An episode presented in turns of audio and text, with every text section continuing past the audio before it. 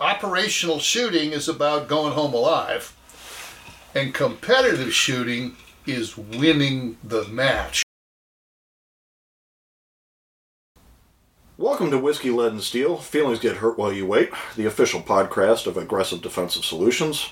I'm Jeremy, and joining me today is Mac, and our topic of today is what is the difference between operational, understanding that you and I have slightly different operational experiences, True. and competitive shooting. Um, so that being said, I'll let you kick this one off. Uh, what are your thoughts on what is the difference between operational and competitive shooting as we know it now? I think in the basically it boils down to operational, no matter how you want to define your experience. Operational shooting is about going home alive, and competitive shooting is winning the match or winning the stage. And there's crossover, but they are not at all the same thing. Absolutely. Couldn't agree with you more there. I mean, right off the bat, I've never been in a competition where something downrange was shooting back at me. Less was paintball. Well, I, I, you know, paintball. But yes, as far as live action competitive Competition, yes. shooting, yes. Yeah. No, personally, I think it might be fun. That's that's that's a topic for another day, but sure, I'll, I can see the reason. Um, when you're in an operational environment, whatever your experience is, you have some generic rules of engagement that are imposed upon you from on high. yep. and you do everything you can to follow them.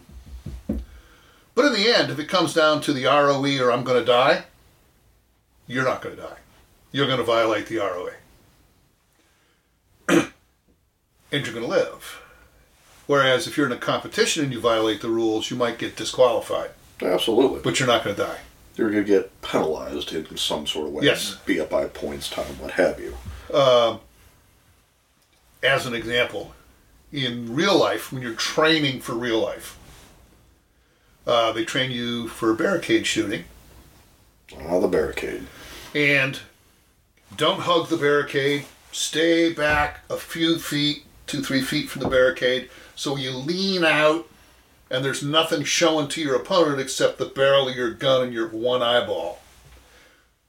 Whereas in competition, you run up to that barricade, you brace yourself on it in whatever way you want, and you lean, and there's no downside. And if you shave off half a second, well, maybe I'll win that stage. Certainly.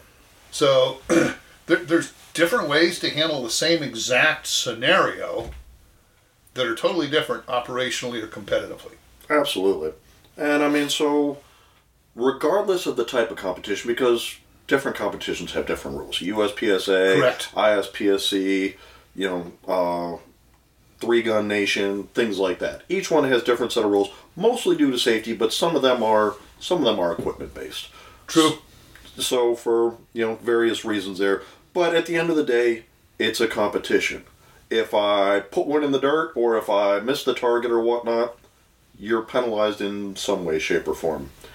If you put one in the ground or you put one in anywhere besides what you're there operationally to do, there's other ramifications Like death, like death, law, like lawsuits, and prison time, loss prison your time, being fired, etc., etc., etc.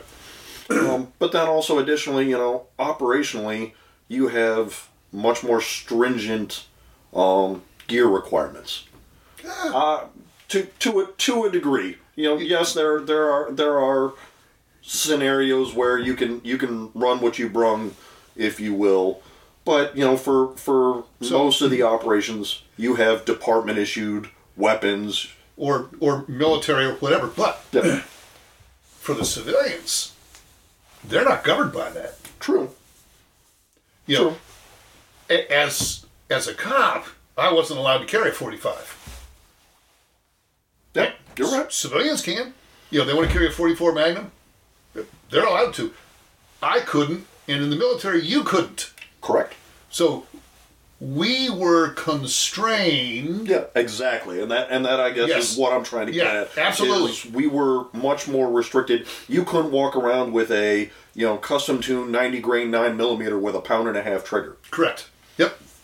So, um, you know that that I think is the competitive nature of competition is trying to get an edge and Oh, try is. to Yes. shave that. Whereas you you might be willing to sacrifice some things like reliability, like safety, Right. things like that in a competition where the law could not be held against you and okay an accident isn't going to cost you your life or your freedom whereas operationally you're you're you're not going to take that risk no i'm going to shoot the 115 grain ball that i get issued i'm going to shoot the department issued beretta glock smith and wesson Yes. What have you. I'm going to use the level three or God forbid level four holsters that they're issuing nowadays in some places. You're not going to use the you know rare earth magnet you know holster No. in a duty sense. Actually, I wanted to touch on that.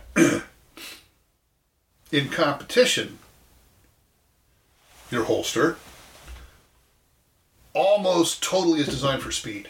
Absolutely. Little bit of security to meet whatever requirements of your particular shooting style is, but pretty much it's based on speed.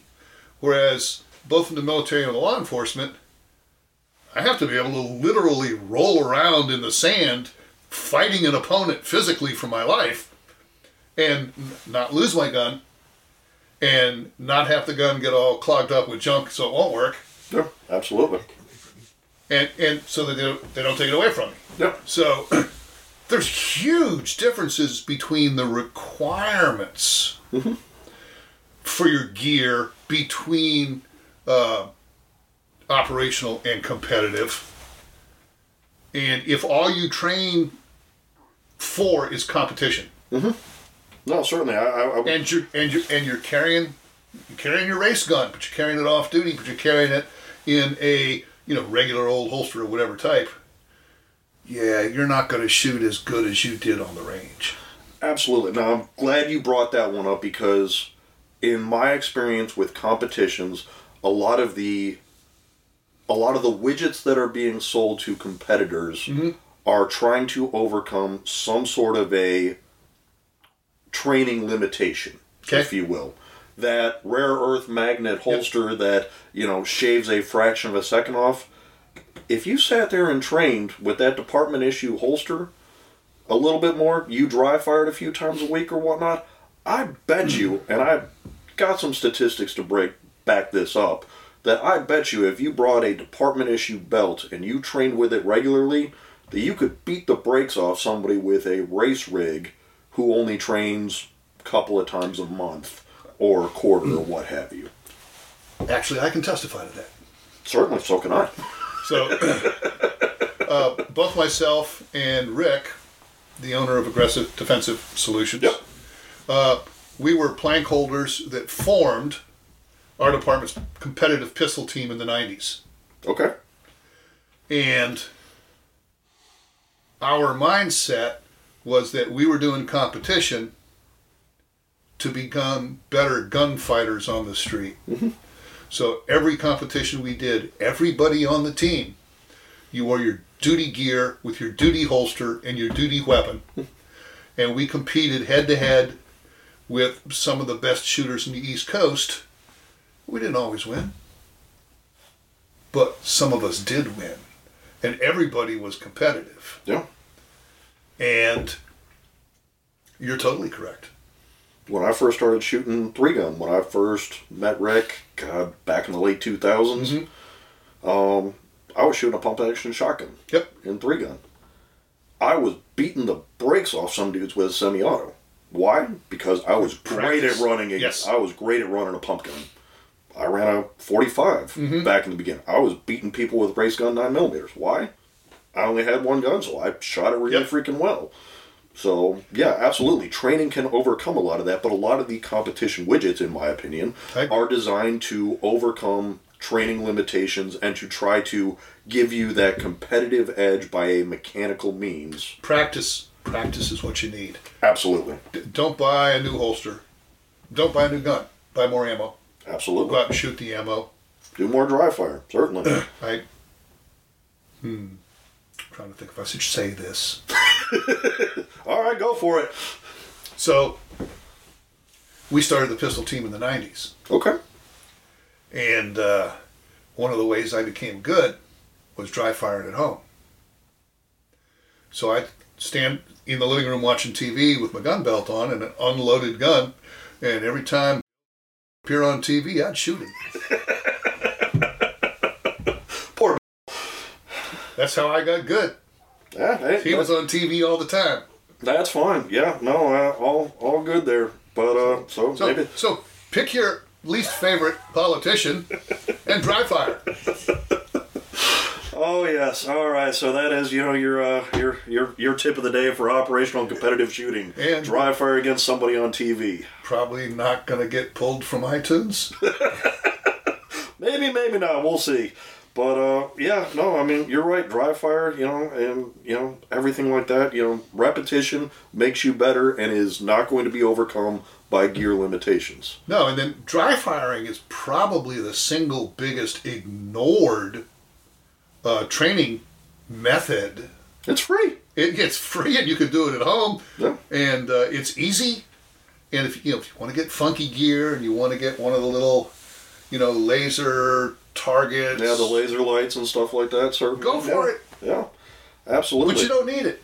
No, certainly. But um, you know, at the same time, you know, just to get back to you know, the difference between competitive and operational shooting, whether it's defensive, offensive, police, military, contractor, what have you. Again, getting back to the gear side is you know, hey, what what level of reliability are you willing to accept at a competition versus out on the streets? Out on the streets, you're betting your life on it. Absolutely. That's what it comes down to. Yeah. If If I lose a stage, I lose a stage. I don't go home with a yeah, trophy. and If I lose that fight at the 7-Eleven or you know I, I have been in foot pursuits, and I have observed a number of foot pursuits where the officer's gun fell out of the holster during the foot pursuit because it was a bad design at the time. And I have caught armed bad guys and put my hand on my gun, and it was not there. And had to take them into custody with my two inch 38 ankle gun. That's a that's a whole other topic about you know bringing up uh, Yeah, it is. backup weapons of some sort. But uh, no, I, I absolutely valid points there. But uh, any other any other thoughts to difference between operational and competitive shooting? I think we've covered a lot of it. We have. Um, I, I know we haven't covered all of it, but No. you know, big big sticking points that I know you and I have visited time and time again. I, I, I think we got. I think we've got well. all of them. And, you know, f- for those who compete a lot, there's something called training scars. Absolutely, you're right. That's a good point. And you've shot competition so much that perhaps you're used to leaning around the barricade. And that can get you killed in the real world. Yep. So, As soon as you're done shooting, unload, show clear. yes. There's things you do in competition that can get you killed on the street. Yeah. and you need to recognize them in your mind and either change the way you do it or reinforce your thinking that god forbid i get in something in the real world i won't do it that way Absolutely, and I guess my final thought that I would go with is, you know, hey, it is not, it is not black or white. It is not operational shooting or competitive Oh, no, shooting. not at all. It can be both. There Yeah. are some, there are some cross a cross lot of overlap yes That competitive shooting, you know, especially the way we run matches, second Saturday and things like that, is much more operationally real world focused. Correct. It is not as focused on the rules outside of those needed for safety, um, but it is it is much more gear neutral. i agree yep Um, but no, absolutely appreciate uh appreciate that, and uh, never mind what Mac has on. Um, thank you again for tuning in. If uh, your feelings didn't get hurt, if i had anything real i'd be dead that being said, until next time, have a good one. break God. i asked if i could say it you said go for it What's the worst that could happen? They don't post it online.